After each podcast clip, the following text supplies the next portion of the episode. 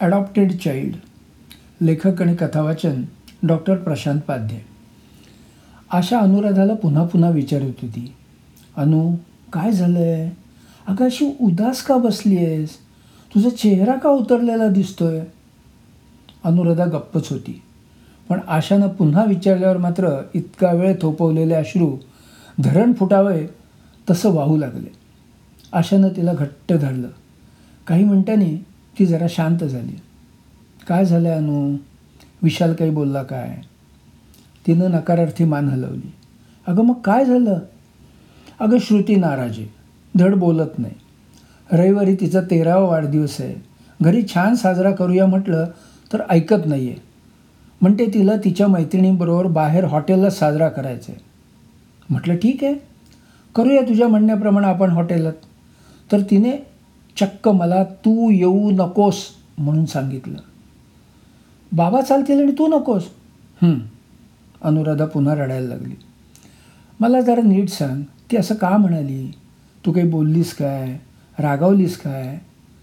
नाही ग मी कशाला रागावू? उलट मीच वाढदिवसाच्या सेलिब्रेशनचा विषय काढला होता. मग? खरं सांगायचं ना तर गेले काही दिवस म्हणजे काही महिने ती नाराजच आहे माझ्यावर. म्हटलं तर थोडासा अबोलाच आहे म्हणणं. अगदी कामापुरतं दोन शब्द बोलते.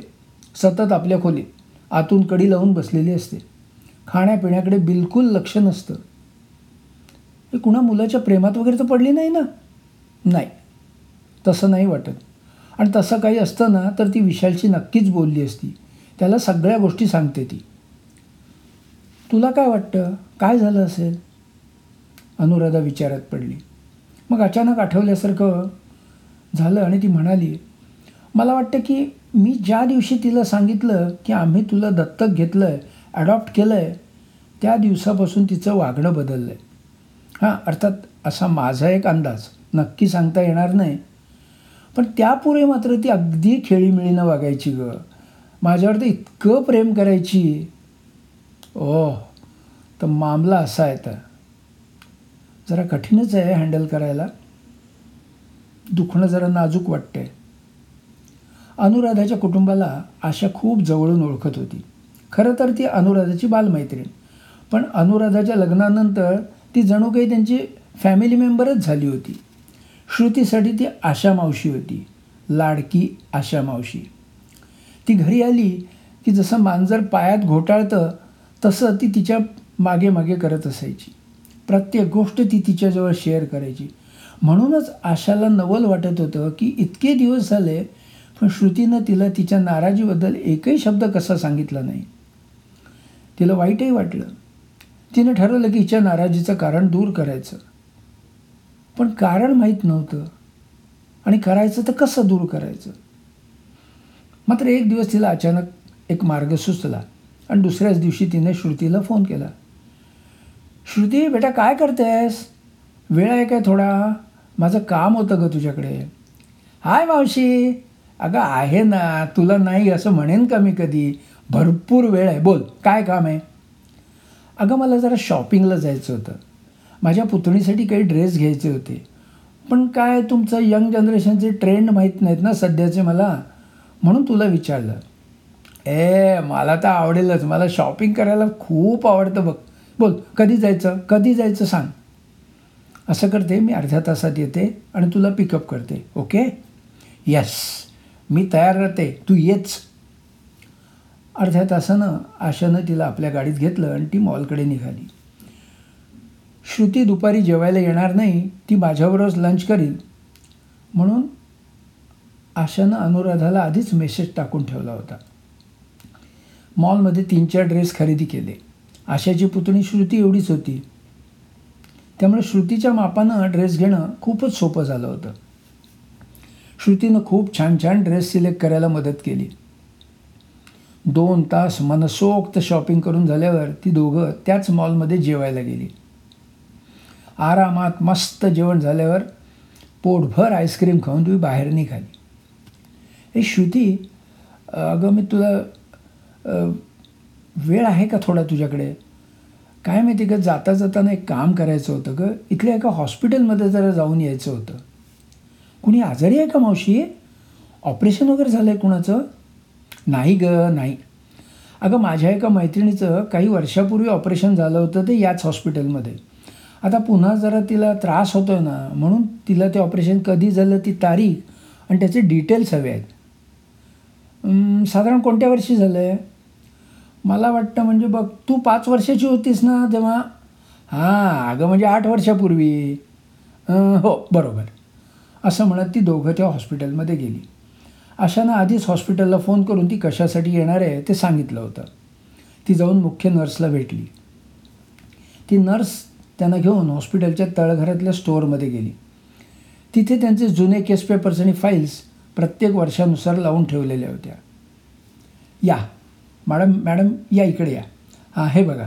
या कपाटात ना तुम्हाला हव्या असलेल्या सगळ्या फाईल्स आणि केस पेपर्स आहेत. तुम्ही त्यांचे फोटोही घेऊ शकता. मात्र तुम्हाला यातलं इथून काहीही नेता येणार नाही. महत्त्वाचं म्हणजे त्यांच्या जागा बदलू नका. आहे तिथेच परत ठेवा. तुमचं चा काम झालं ना की ही इथली बेल दाबा मी येईन लगेच. असं म्हणून ती गेली.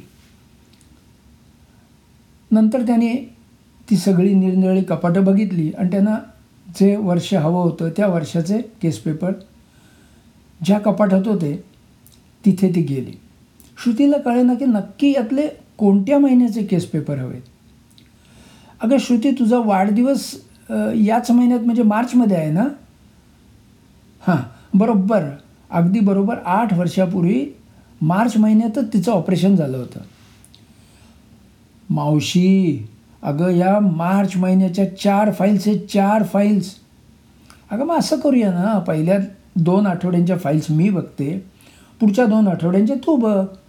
एक एक नाव बघत बघत पुढे जा. मात्र अगदी बारकाईने बघा नाहीतर जरा जरी दुर्लक्ष झालं ना तर पुन्हा पहिल्यापासून बघत जायला लागेल. डोंट वरी मावशी. हां? पण अगं नाव काय तुझ्या मैत्रिणीचं? काय म्हणून शोधू? तिचं नाव ना विभावरी सावंत आहे. चल लाग कामाला. आता दोघी टेबलाच्या दोन बाजूनं आपल्यासमोर फायलींचे ढीक घेऊन बसल्या. दोघी नावांच्या लिस्टवरून बोट सरकवत सरकवत पुढे जात होत्या. श्रुतीच्या दृष्टीनं हे अत्यंत बोरिंग काम होतं. पण आशा मावशी तिची लाडकी होती म्हणून ती नेटानं काम करत होती. दोघींनी एक एक फाईल पुरी केली आणि दुसरी फाईल चाळायला सुरुवात केली. नावांच्या लिस्टवरून बोट फिरवता फिरवता श्रुती एका जागी थबकली. तिने पुन्हा पुन्हा ते नाव वाचलं. नंतर त्याच्याखाली लिहिलेला पत्ताही वाचला. मग मात्र तिला राहावेनं आंटी ओरडली मावशी! हे मावशी हे बघ हे बघ काय ते. काय झालं श्रुती? हे बघ ना कुणाचं नाव आहे ते? अनुराधा सरनाईक. अगं म्हणजे माझ्या आईचं नाव. अरे हो की. असं कर थांब त्या दिवसा त्या दिवसाचे केस पेपरसुद्धा बघूया आपण. श्रुतीनं भराभर केस पेपरचा गठ्ठा चाळत त्या तारखेचा आणि तिच्या आईच्या नावाचा केस पेपर काढला आणि वाचायला घेतला. तो हातात घेऊन काही क्षण ती वाच पेपरकडे तशीच बघत राहिली. नंतर तिने आशाला दिला. आशानं पण तो पेपर पाहिला आणि पुन्हा गठ्ठ्यात होता तसा ठेवून दिला. चल बाहेर चल म्हणत तिने बाजूच्या बेलचं बटन दाबलं. नर्स आल्यावर थँक्स म्हणत श्रुतीचा हात धरून तिथून ती सरळ बाहेर पडली. आणि समोरच्या एका रेस्टॉरंटमध्ये शिरली. श्रुती गप्प होती.